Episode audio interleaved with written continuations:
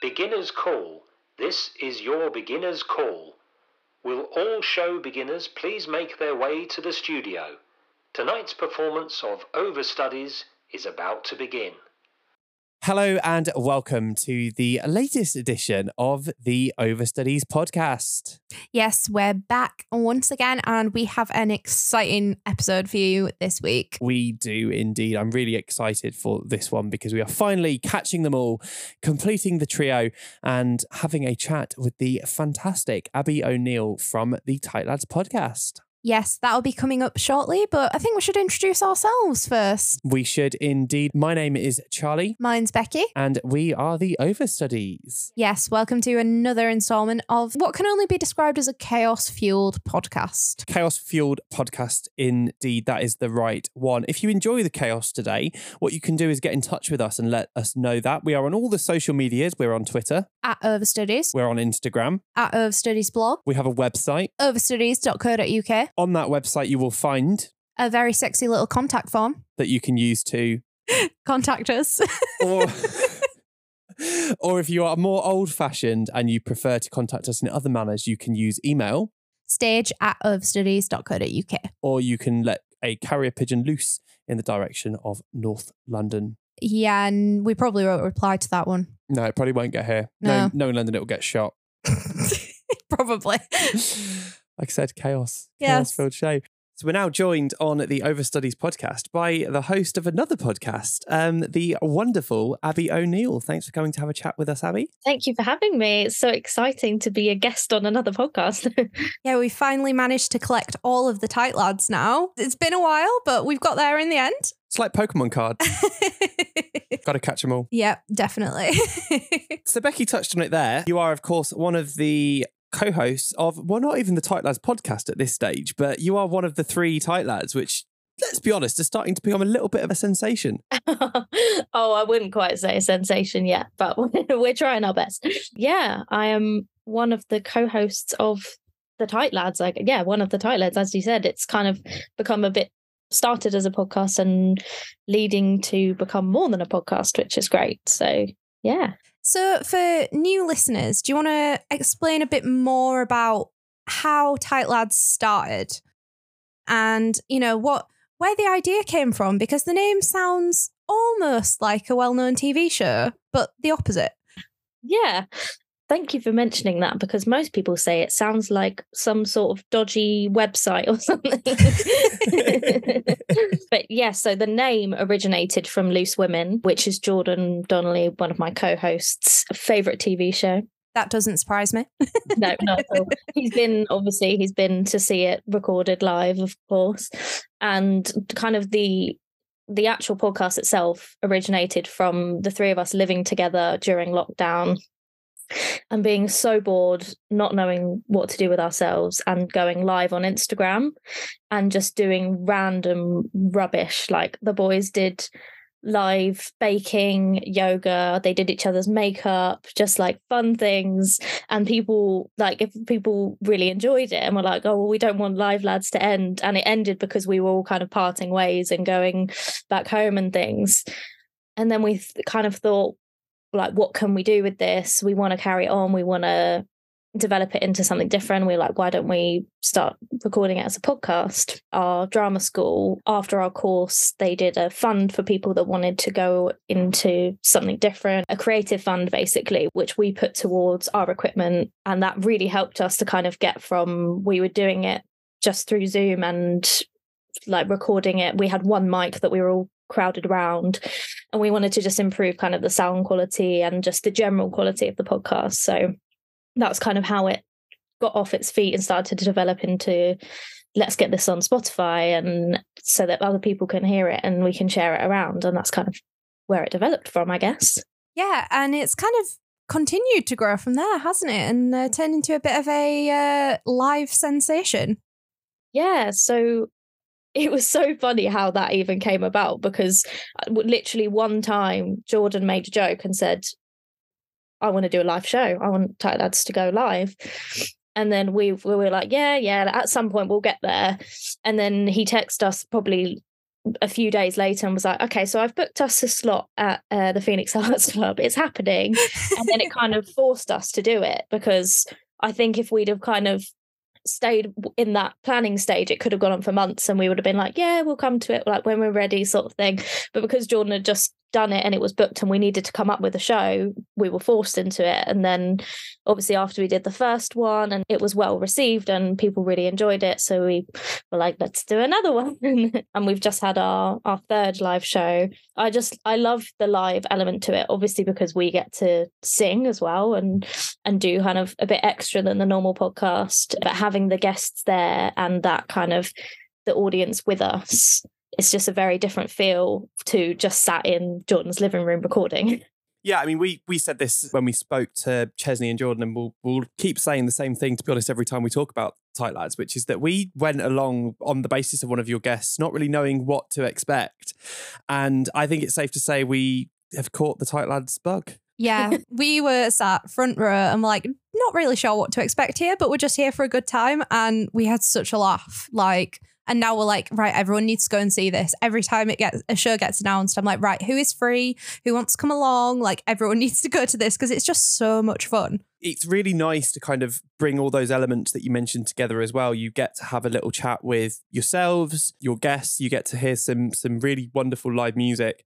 And it is kind of sort of everything wrapped into a nice little package. And yeah, I mean, I, on behalf of both of us, I said we certainly wish you all the the success with it in the future because we will certainly still be there and what is now our, apparently our regular table. Yeah, we keep accidentally booking the same spot, but we'll just we'll just carry on. Yeah, we know where to look. We're like, well, if if you weren't there, it would be devastating because firstly, someone else would be sat at your table, and secondly, we'd be like, where are they? stop, we stop the show. yeah, sorry, we're gonna have to re- reschedule. Yeah, like you said, kind of having that that live element. It's just great to connect with the guests in in another way, and also connect with the audience and sing.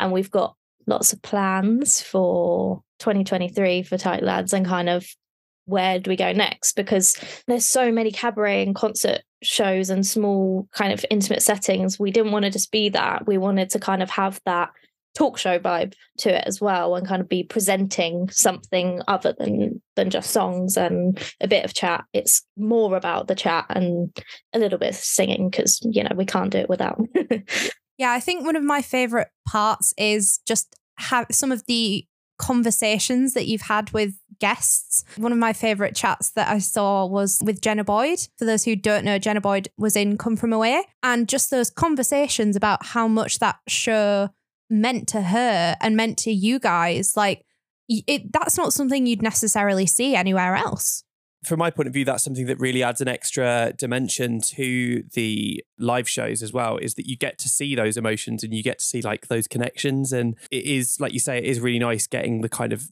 the chat element, and then it the songs almost break up the chat rather than being the main event in themselves. And I think that's one reason why, certainly in our view, it, it does really work. Is there's something for everybody there. It's not just coming to watch a podcast being recorded, which can be quite dry. It's not just let's go to a cabaret style performance. It is its own kind of thing. We love it and we can't get enough of it. It's really nice to see Tight Lads and other things as well. But Tight Lads is a great example of, you know, lockdown was a really difficult time for so many people, particularly creatives, particularly people in the theatre industry. And to see some of the projects that kind of came to light under quite difficult circumstances, seeing them now thrive in the post pandemic era is only a good thing. Yeah, I definitely agree.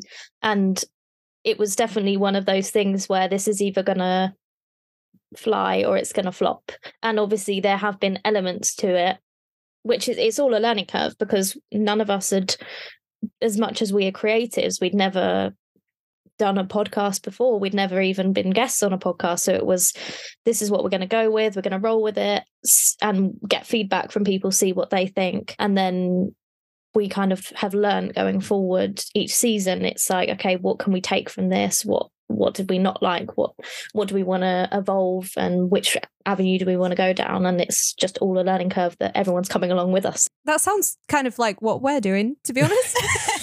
I think that's that's part of the fun of it as well, though, is just sort of seeing what happens and having an idea of what you want to do that isn't necessarily fully formulated at the start. But you know, we've had some really lovely experiences doing the podcast, not least chatting with wonderful people like yourself. yeah, I think you you capture those organic moments when you don't overplan as well that you wouldn't get if it was too structured. And like I said, like there are probably full episodes where we literally sat afterwards and said that was crap or that was the worst episode we've ever done. But we still released it because it wasn't to the point where we were it was a detriment to us or our character or anything like that. It was just this isn't our best our best stuff, but it's part of the tight lads. It's part of our the season as a whole. We're not gonna scrap it. Let's just post it that's it's one thing that's always struck me as is one of my kind of favorite parts of the tight lads is it's very real you know you, you all three of you were very kind of honest about your experiences about things that's going on the tight lads is what it is you know it is it is very polished i would say as a as a listener at this point or, uh, or as a you know viewer at the shows but equally every now and then there's just that little bit of chaos that actually is what brings some of the fun to to things like this you know our p- podcast is pure chaos so it's something that is fun for us to do, but also as as a consumer is also fun. It's nice to see people enjoying themselves, having a bit of a laugh, being a little bit silly rather than being overly polished and overly kind of professional. Yeah, I'd absolutely agree with that. The authenticity is it just makes it no no one actually wants perfection. They want to see kind of the road to that and seeing people grow like throughout podcasts and through shows and things like that. It's it's all part of the fun. That's why we're all here. so if we just rewind just a little bit, because we've talked a lot about Tight Lads and your podcast, stroke live shows, stroke everything else. But we didn't we sort of skipped over who Abi O'Neill is and a little bit more. In five words, sum up yourself. Oh, five words. Gosh. You can use a few more if you need to. it's interesting because what you were saying about um, not wanting to do podcasts, not wanting to speak, not wanting to do radio, that was 100% me before Tight Lads as well. I'm quite a I'm not a shy person, but I'm definitely introverted. And the idea of kind of public speaking or making a show of myself, even though I'm an MT actress, doesn't really go together. But I'm kind of the quiet end of MT performer. And I feel like doing the podcast has definitely helped in my confidence. I'm when you get to know me, very loud, very chatty, doesn't stop talking. yeah, I love cats. I love all animals to be honest, but cats are top tier. Um, what else is about me? You know that I love singing. I think I think that's that's it really. I'm pretty boring. It's always a hard question when someone's like, tell us about yourself. And then all of a sudden you forget everything about yourself. You're like, I don't know who I am. when I start first started doing radio and all the rest of it, you know, people ask me all the time, tell us about yourself. And I was just like, I have no idea. And then apparently 12 years of talking about yourself in front of a microphone eventually means that it just comes. But yeah, uh, get there eventually. I'm just northern, so I can't ever shut up. So that's that's my problem. So moving back then to kind of tight lads obviously the live shows are still a relatively new part of what tight lads is all about but you've already hinted that there might be some more coming our way when it comes to putting those together obviously there's a preparation process there's various things that have to be done to kind of get that get that all, all together and all sorted. Can you tell us a little bit more about, I guess, some of your favorite elements or, or you know, any anecdotes or memorable moments of putting together the live shows?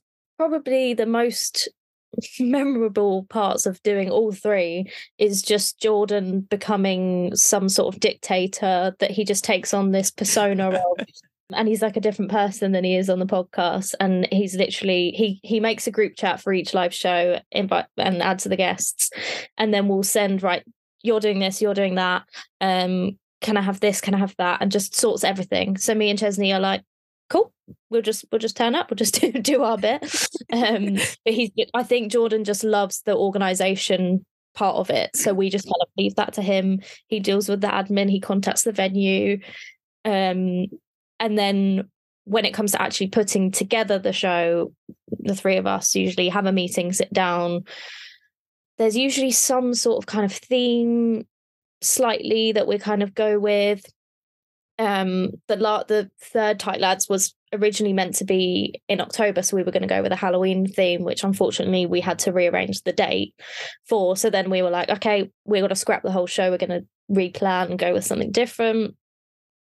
Um, so kind of yeah, once we've got that central, whether it's around what guests we're having or what we want to do singing wise, um, we then look at mainly the medleys first. We kind of we get tim on board with that um and he does he plans everything. He is a genius. We literally just send him these are the songs we want to do. This is the sheet music. Please can you help us make it sound good? And then usually we just have one rehearsal just to go through all of the singing side of it and we choose our own solos mostly although I go to Jordan and say, These are my options. what do you think I should do? Because he's great with the advice side of it. He knows like he knows exactly what's going to work and and not work with the show and i guess he kind of takes control of the live element in that sense um he has his overall kind of picture of what he wants the show to be and we know that chesney's mostly going to be hosting it. Um so my role is just to sit and look pretty and sing. It's a role you do very very well. Thank you. And i guess kind of you know speaking of singing and performing we should talk about your inspirations for starting to train in performing arts. What made you want to go into that career? Yes so originally I wanted to do veterinary medicine and at school that's so I chose A levels that were going to go down that route. At the time so when I was a lot younger I did um, competitive dance and I didn't do any singing or I always enjoyed singing but I didn't do any sort of singing lessons or anything. And then one of my friends at school said oh I go to a school that kind of does everything and you can do singing and musical theatre and why don't you come and try it out that was kind of when I started doing musicals for for fun outside of school. And unfortunately, my school didn't really have that many kind of opportunities to do drama or or that sort of thing. So I was just doing it outside.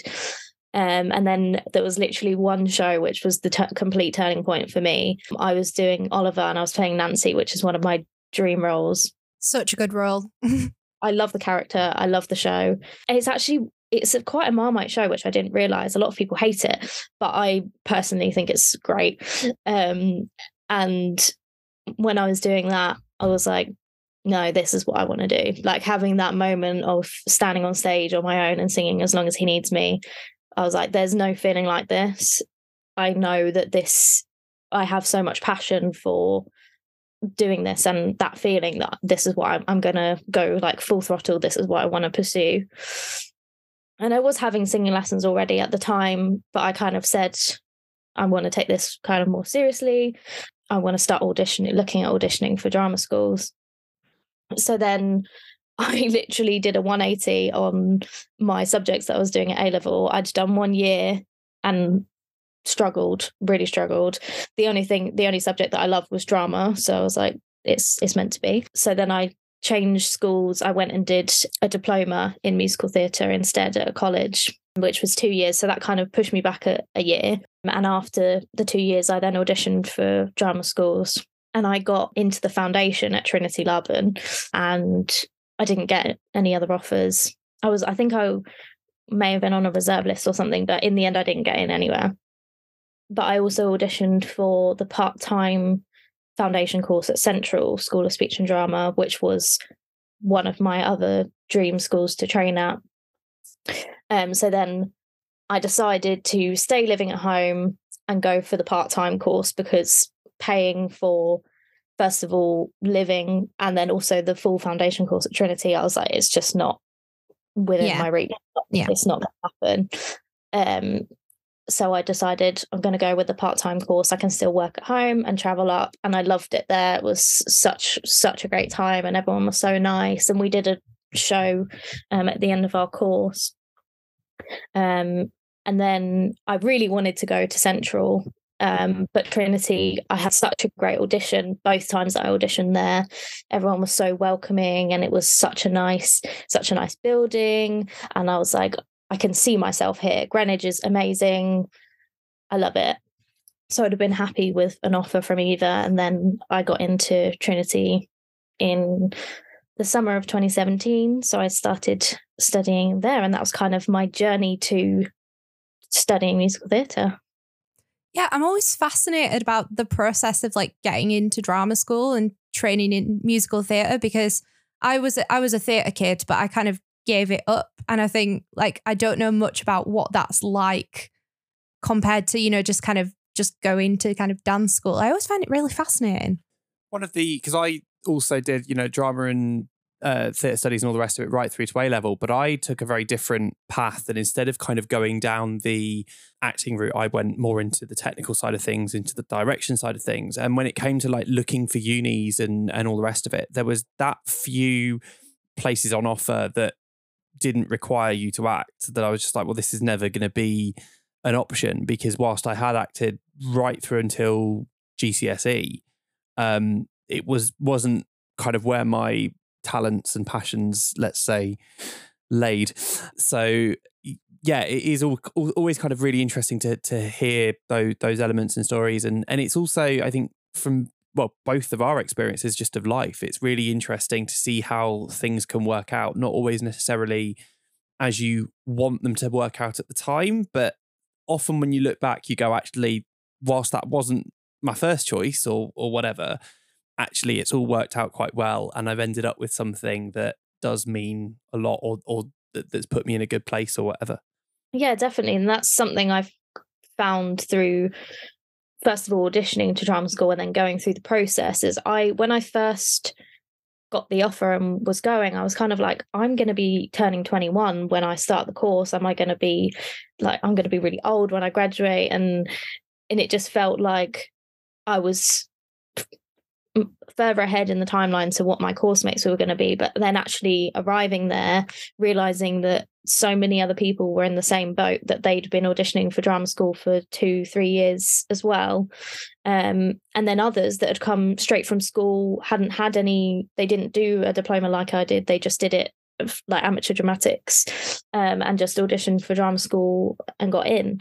And everyone had very different experiences but that was part of what made a good group because I think if we'd have all had the same path, we wouldn't have all kind of ended up there. And then also what's happened since drama school as well. And lots of people have kind of gone down other avenues, lots of people are still pursuing it. And it's just I wouldn't have kind of met those people if we hadn't have ended up in that in that situation. It's one of those things I know it's a conversation that comes up quite a lot on, you know, socials and everyone's like everyone's got their own path, you know, like it's so easy to compare yourself to other people in in any industry, but I guess this in in performing arts in particular.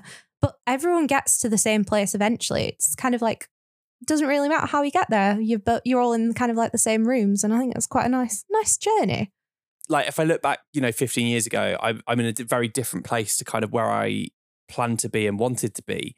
But I'm actually really happy and and really kind of glad that I've made the choices that I've made and I've taken the options that I did because, you know, whilst I might not be doing theatre or or much kind of creative stuff as my, you know, primary job, actually I've ended up in a place where I have a job that is very stressful at times, but equally is what is needed from a job. It takes the boxes of paying the bills, but then allows me to do things like a podcast, allows me to spend lots of time in theatres, seeing shows and things. And I think you know, it can be really challenging to always see if that's where you're going to end up when you're making those decisions. Yeah, and I guess my next my next question following on from that quite nicely actually is having gone through kind of the auditioning process and the whole drama school process do you kind of have any advice for anyone who's thinking about applying who's kind of wanting to go into the industry what what would you like to have been told when you were starting the whole journey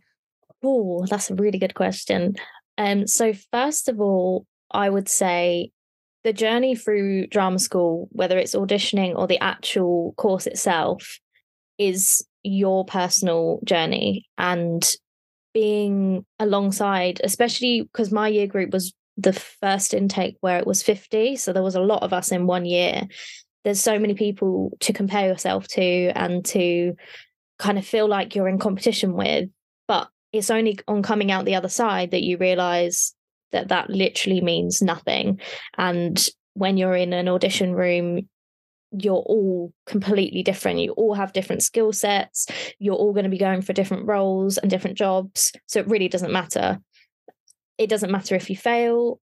It doesn't matter if someone is better than you at some at one skill because you you're going to have something else that you bring to the table. And I think I wish someone had kind of said that to me before first year is to just enjoy the journey on your own and don't worry about other what other people are doing. Um, and it's obviously all through life it's hard to to not compare yourself to other people in in hundreds of aspects. But I think as well as that, it's what you put into the training is what you get out of it. So if you have something that you're particularly passionate about, through the training say you have a real passion for acting and the different styles and you want to throw yourself into that but you're not so keen on jazz you're still going to turn up to the classes but if you really have that passion for acting and that you see yourself going down that avenue put put your effort into that and throw yourself in and don't worry about what everyone else is doing. Just kind of focus on focus on number one and obviously a lot of it is a team aspect and you're going to be doing shows with other people and you have to work with others for the whole course. That's part of part of the job and what you're going to be doing beyond that. But definitely not worrying about what others think or what they're doing and just keeping on your path is definitely my kind of main piece of advice for people going into the industry in general whether it's training or going straight into acting. Yeah i think that's really good advice. And I I guess it's kind of those things you don't really think about it until you leave sometimes. Kind of like, oh, just I wish someone had told me that, especially in an industry that is quite brutal at times. I think that was one thing that I I actually learned kind of the hard way at uni, but equally managed to figure out fairly early on is just throw yourself at opportunities. If you get something, just do it. Like with radio, I'd never done anything like it eh, and and I look back at some of my, or I think back to some of my early radio shows. Thankfully, no recordings exist of them, and I'm just like, what, what did what what did I do that for, or what did I do? You know, why did I do that? But it was it was all about just being in the moment and having so much fun because with things like live radio, live performances, they're over before you know it, and uh, you know when it comes to podcasts, when it comes to radio, when it comes to theatre, inform, educate, entertain, you can do all three of kind of those things and if you're doing that, if people are laughing whilst also enjoying themselves, maybe learning something, you're onto something good. And ultimately, wherever you end up doing or whatever you end up doing, like you you're clearly good and you're clearly there for a reason. If you are in a show, you know you've been given that part for a reason. So make the most of it. It doesn't matter what anybody else does. So, kind of on your path to where you are now through drama school etc have there been any kind of big standout theatre inspirations for you? Anybody who you've kind of looked at and gone you know that they mean a lot to me or i want to be them notwithstanding what we've just been talking about of not kind of copying people yeah. but you know they're people that you've you've sort of gone oh wow you know i want to be where they are in however many years time. Absolutely. There's so many but some standout ones for me definitely so for my 21st birthday, I went to New York and I got to see my first Broadway show, um, which was Anastasia. And that was literally my one of my favorite childhood films. And I'd grown up watching it probably like three times a day. I loved it. And seeing um, Christy Altomare sing Journey to the Past, I was literally like dumbfounded. Like we sat, we were sat in the front row, and it was just one of the best theatrical experiences I've ever had. Um, and just I was like, oh, that's I want to be here. I want to be here. just amazing. Alice Fearn in Wicked, uh, just incredible. Rachel Tucker in everything she does. Just every performance is is standout. I think, yeah, she's unbelievable.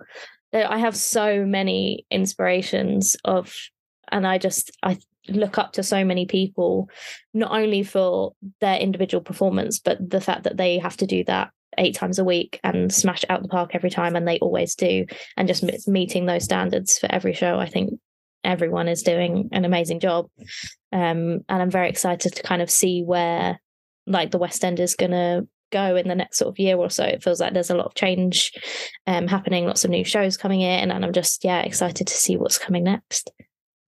Yeah, I think we are exactly the same when it comes to exciting new shows and things like that at the moment. We we can't get enough of the new stuff. Tight Lads residency when? I think we've got that booked in for 2024. I just need Yeah, to that's fine. check my calendar. we'll clear our calendar, it's all right. Literally, we'll just be there every night. So, on the topic of stagey inspirations as well, is there a moment in a show that just makes your brain go a bit buzzy and you're just like, wow, that's that was amazing? Yes, I know exactly. Straight away, as soon as you were like, "Is there a moment?" Like, "Yes, I know what this moment is." It is the overture for Miss Saigon. I saw it twice in the West End, and the first time, literally instant tears. It's I can't even explain my love for that show. The music, I just find it. It just evokes emotions that I can't even explain why I'm crying. It just happens. I'm like, I'm just leaking, and I don't know why. I just think the score is just so beautiful like when when you kind of think of those moments it's not like a a big kind of show moment it's literally just as simple as the music itself just moves me Yeah, I mean, Miss Saigon's a show that I have adored. For I saw the original run as a kid. I don't remember much of it because I was very young at the time. But my I had family who worked in the theatre, and then obviously saw the revival. Remarkably, quite a long time ago now. I know it's a show in 2023 eyes that is not the best, let's say, in terms of some of the themes in the story, without kind of getting too much. But as far as the music goes, and as far as the score, it is beautiful. Like I, I have so much love and adoration for that, and I know exactly what you mean. Like as soon as kind of the overture starts up, it is yeah. So linking in from kind of moments that make your your brain go a little bit buzzy.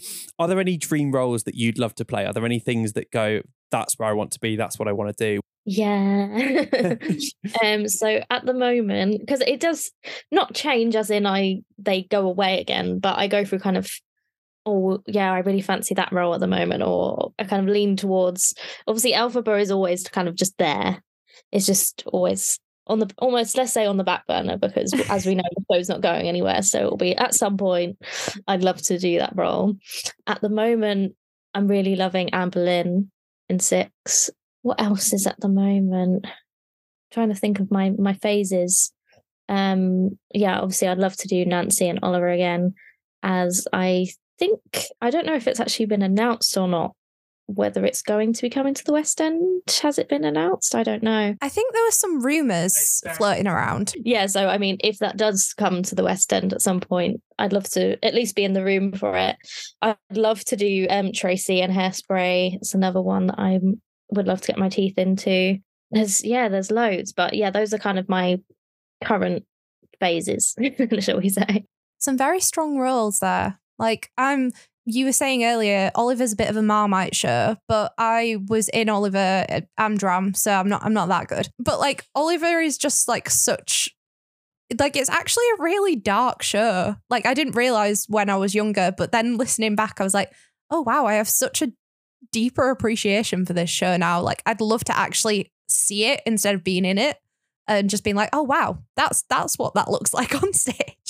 Yeah, I mean, like Oliver's another show that I have a lot of a lot of love for. I think Nancy, uh, uh, likewise as a role, is just so interesting, and there's so much you can do with the character and the characterization of it. So, yeah, totally see that. And uh, what's not to love about Anne Boleyn? I mean, second best queen is all we're gonna say because we all know it's Kay Howard where it's at. I'm a I'm a Bobo fan, so like I'm like yeah. Circling back then to Tight Lads and talking a little bit more about that, are there any guests you've had either on the podcast or at the live shows really stand out as as moments where either you know it was really just nice to have a chat, or it was like wow, I got we got this person to come and have a chat with us, or any again like even memorable stories. for me i think jenna boyd was a massive highlight for me in particular. Not only because we got her to come downstairs from from away to join us um but as well just everything she said I completely was in awe of what of everything she had to say. She spoke so well about everything everything that she, everything we asked her. She had great answers for and she was so inspiring i just felt afterwards like i took so much away from everything she said um, and i was like i'm going to take that forward and kind of and keep that keep that in the back of my mind forever really it's it's never going to leave me and that's what i i think that's why she's kind of up there as as one of my favorite guests Yeah, I mean, we said the same. I think when we left that show, that Tight Lad show, we were like, wow, that was just actually so inspirational to listen to and like just so nice as well and honest. I think that was it. It was such an honest chat about the industry, about Jenna's experiences, but because of the atmosphere of what the Tight Lads is about, as we've we've kind of discussed as well, it was such a perfect platform for kind of all of that to come together. Because Phoenix Arts Club is such an intimate space for one. Having chats like that always work differently when it's like a conversation almost. There is a q&a element but you know the audience are an audience but you still feel that you're part of the conversation. It's not kind of like you know the stage is massive and it's way over there and you're just listening. It's it it was such a nice and kind of intimate and, and raw moment. And i think just it was certainly something that that just made us go wow that was that was really special and we were very happy to be there. Yeah it felt like we all experienced something special together like you said like we were all one. And yeah it was so yeah raw and honest and it felt like jenna was one of the tight lads and she matched our that kind of energy that we bring which was great. Do you have any dream guests that you'd like to get on the next show? Yes we have we have a list so uh, we actually we put a question box up the other day and we said to our listeners who do you who do you want to to have on and my mum said aaron Tveit. so I, I i second that and third that and fourth that. Like, yes, sa- I'd, I'd be here for that. another dream guest for me is rachel tucker i mean there's so many and kind of with the next season we're kind of reaching out to to new guests and and kind of brainstorming at the moment of who is not only our dream guest but who do we think our listeners would like to to hear from? Um and kind of not just the big names who is kind of stepping out into the industry who are the newcomers and and who who can bring something different is kind of what we're we're going with this season I think that's actually a really important and great kind of note to, to mention really there is there is that opportunity that platform for people who are kind of just at the start of their careers. You know as, as great as it is to get people like jenna who have so much experience equally going completely the other direction and, and having people kind of brand new that can be just as inspirational and just as important. And you know it's a big ethos of the overstudies is that we don't just want to go for like the same big names. We kind of want to give a bit of a platform. Like we're massive fans of of covers and understudies and and swings and all that kind of thing. And whilst there is a bit of a renewed interest in all of those things in in kind of the post pandemic world that we live in, equally we know just from observing the industry how hard it can be to get a break. But we also know from our own experiences more than anything as well how much of an impact those people who are just starting out can have on the next generation as well and actually how they're the future of of the stage they're the future of the industry. We should be celebrating and platforming them now because if you do just platform the same names and the same old hands over and over again yes they've got experience that's always going to be relevant but when you create those spaces and those platforms for the next generation if you fall into the trap of only ever speaking to the person who's been in the industry for 50 years there's nothing to learn or to to grow from certainly in, in my experience Yeah, and I really think you've mentioned this earlier. We're really at like a turning point, I think, in the industry. Like the next couple of years are going to be really special. And I think that everyone is kind of aware of it. And I think just having these conversations now is just so exciting to find out, you know, like what what's inspiring people, what's encouraging people to kind of make those changes and, you know, just bring a whole new life to the industry as a whole, really. yeah it feels like we're just peeping out of a box at the moment and it's it's going to open into something amazing and i think theatre is going to have a, a whole new life in in the next couple of years and i feel a lot of that is still coming from post COVID uh, and the creativity that was kind of held in is is now being released and developing and that's so exciting. Yeah and i mean you kind of graduated into the kind of pre covid slash covid world. What has that been like? You know what what was that experience like? Obviously the tight lads has come out of that but like what as a performer what did that feel like?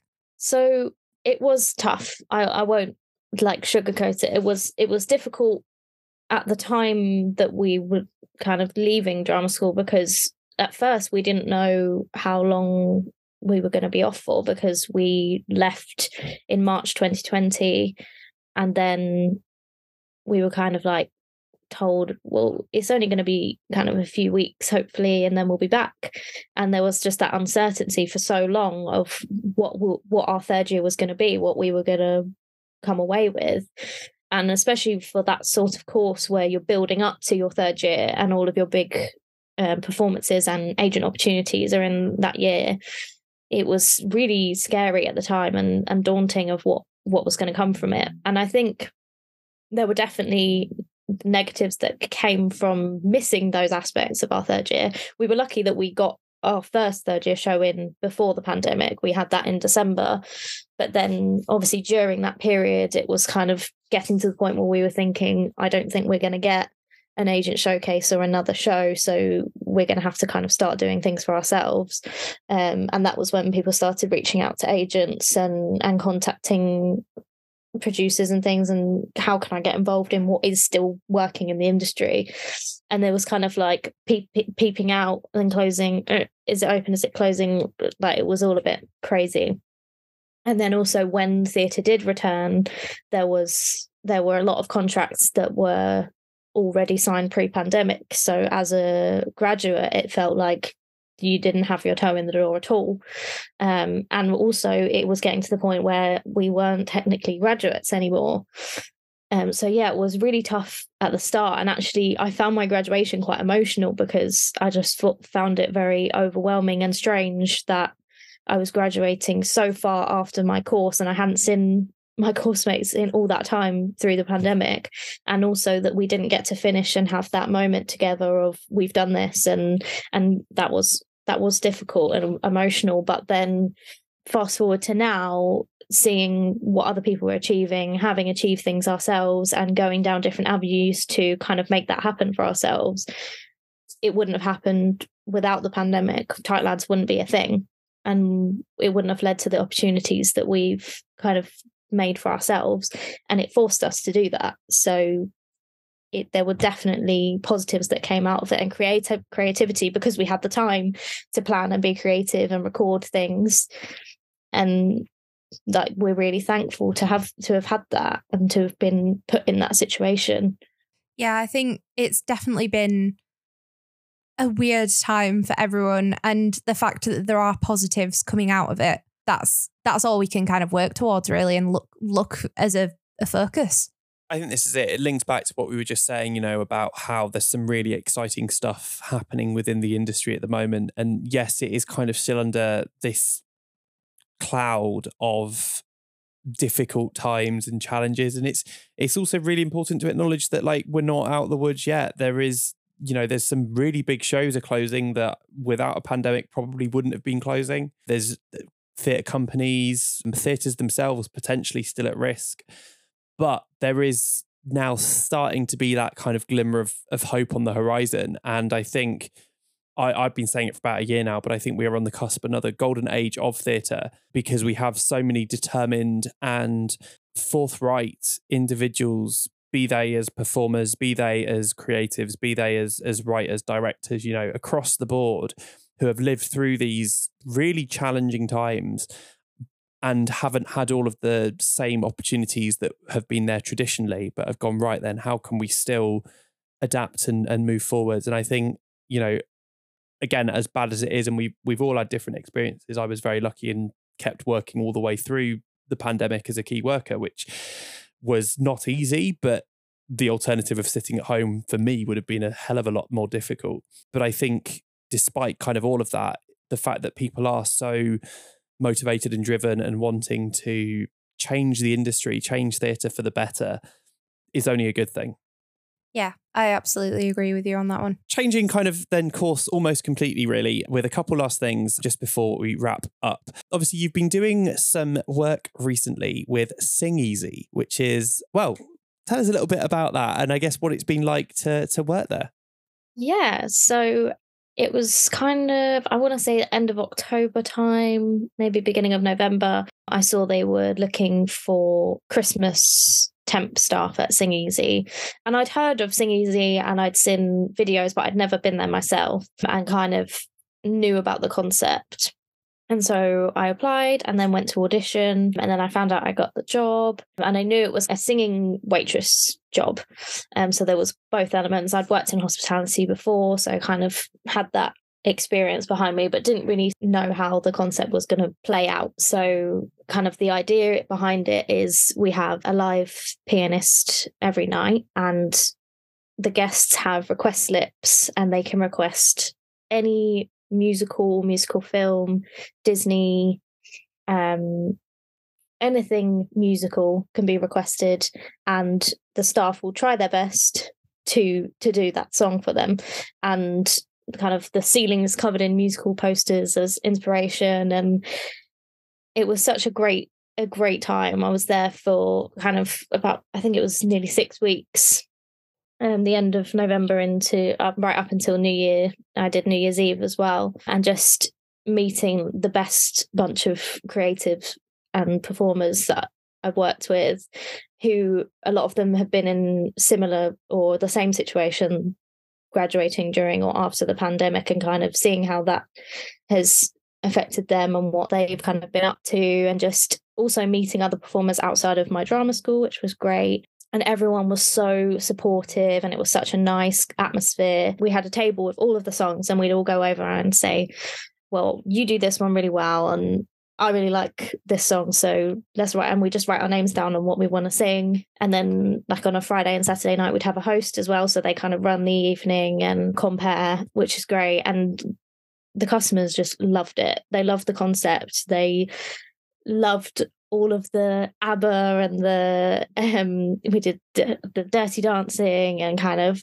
Les all of those sorts of shows. And then you'd get the like hardcore musical fans coming in requesting the stuff that even we are like oh i think i can do this one or and just having those obscure requests it's great.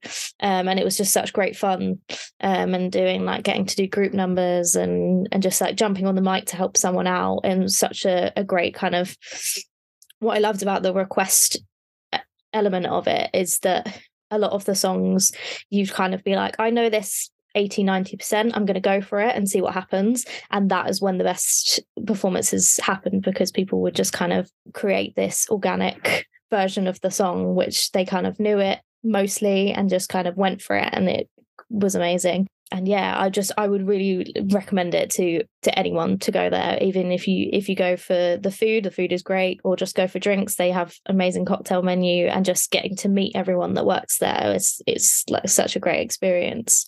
And i really enjoyed working there. Yeah it looks like so much fun. And i think I, I'd always be scared. Like, what if people request something and I'm just like, I don't actually know what that is. But um, did you get any like really weird requests or really out there requests at any point?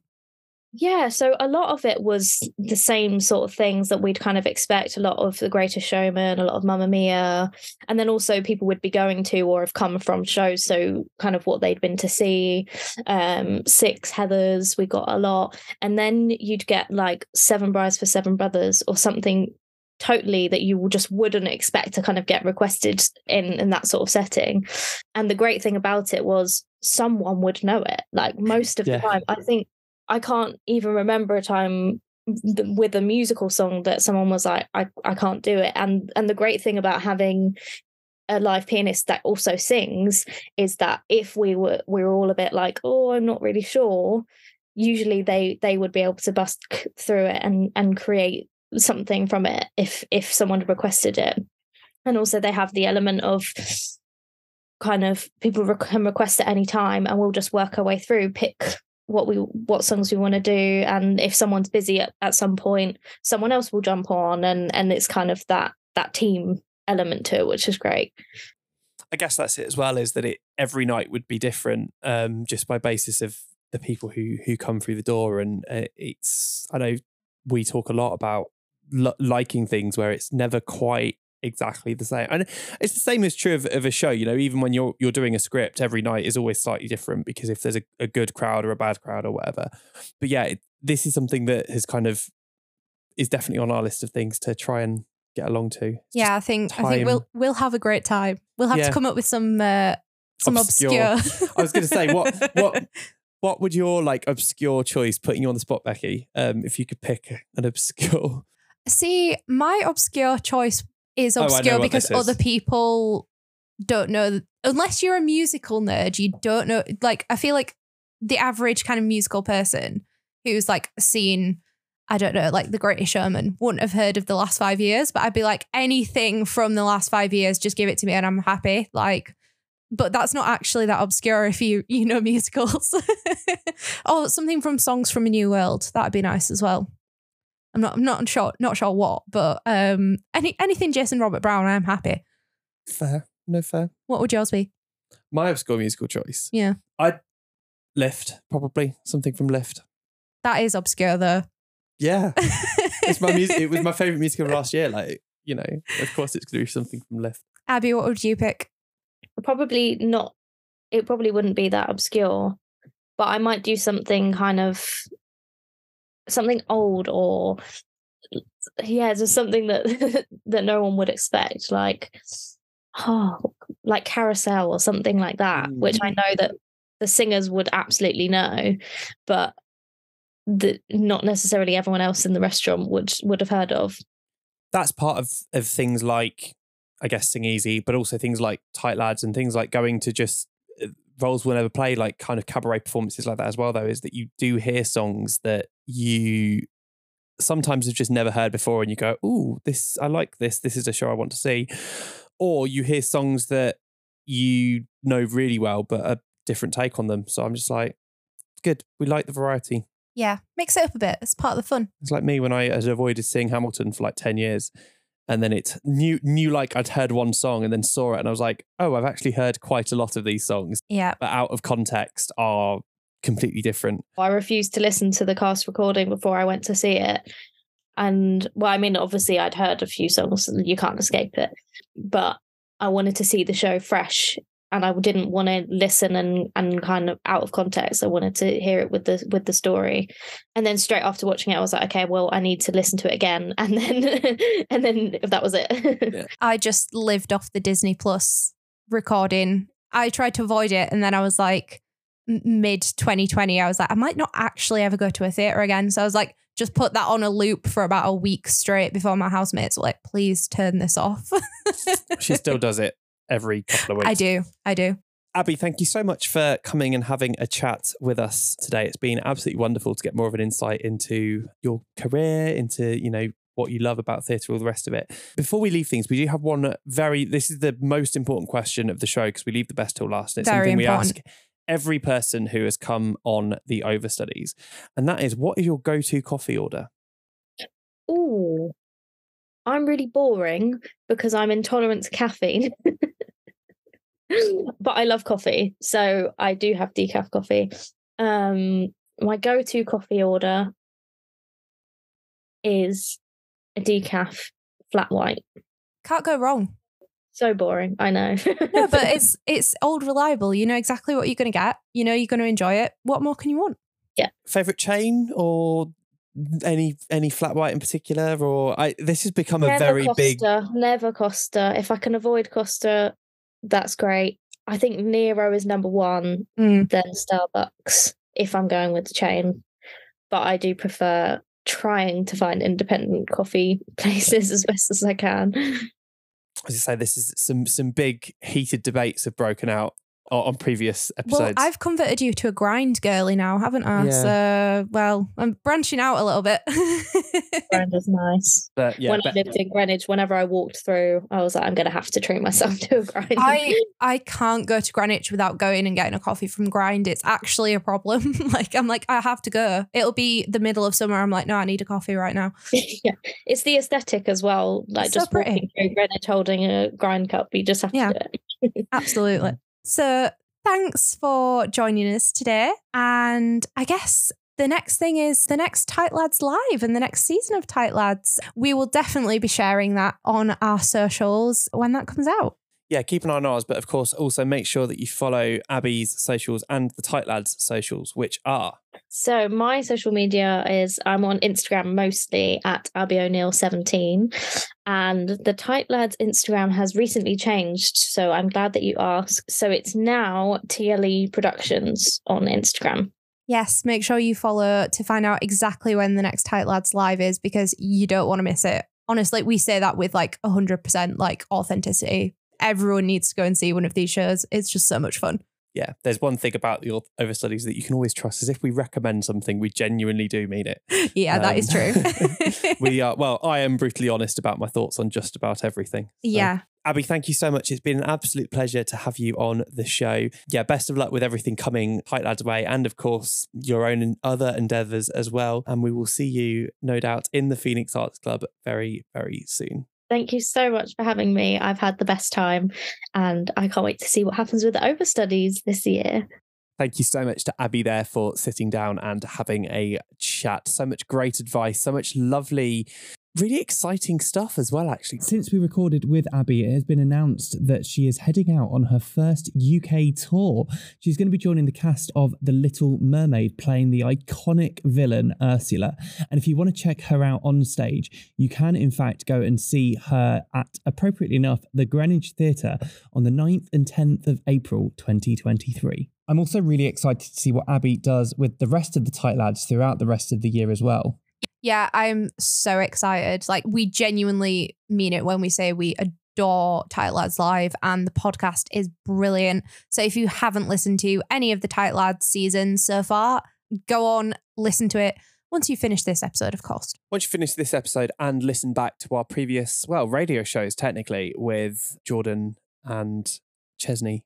Yes, it's been great chatting to all the Tight Lads. So, maybe we should get them all on at once next time. I was going to say, we need to do like a chaos filled one where it's just all five of us talking nonsense. for- Yeah, it, it, it will be entertaining. That is one thing. Save that one for season three. Yeah. If you have enjoyed it today and you want to let us know your thoughts and feedback, please do. We really do love hearing from you. It's, it's one thing coming and sitting in front of a microphone and chatting some nonsense for an hour or so. It's another thing entirely getting some wonderful feedback on that and, and hearing your thoughts. Likewise, if there's anybody you think that needs the overstudies treatment, if you want us to try and get in touch with people and have a chat with them, let us know your suggestions as well. How can people do that, Rebecca? You can find us on Twitter. We are at overstudies, or you can find us on Instagram at overstudies blog. Where else can you find us? You can also go onto our website, www.overstudies.co.uk, or you can drop us a cheeky little email, stage at overstudies.co.uk. Yes, we genuinely do love hearing from you. So, you know, send your thoughts, feedback, kind words. If you don't have anything nice to say, then um, don't bother, Yeah, basically. Unless you're going to be mocking, lightly mocking Becky's northern accent, in which case, have at it.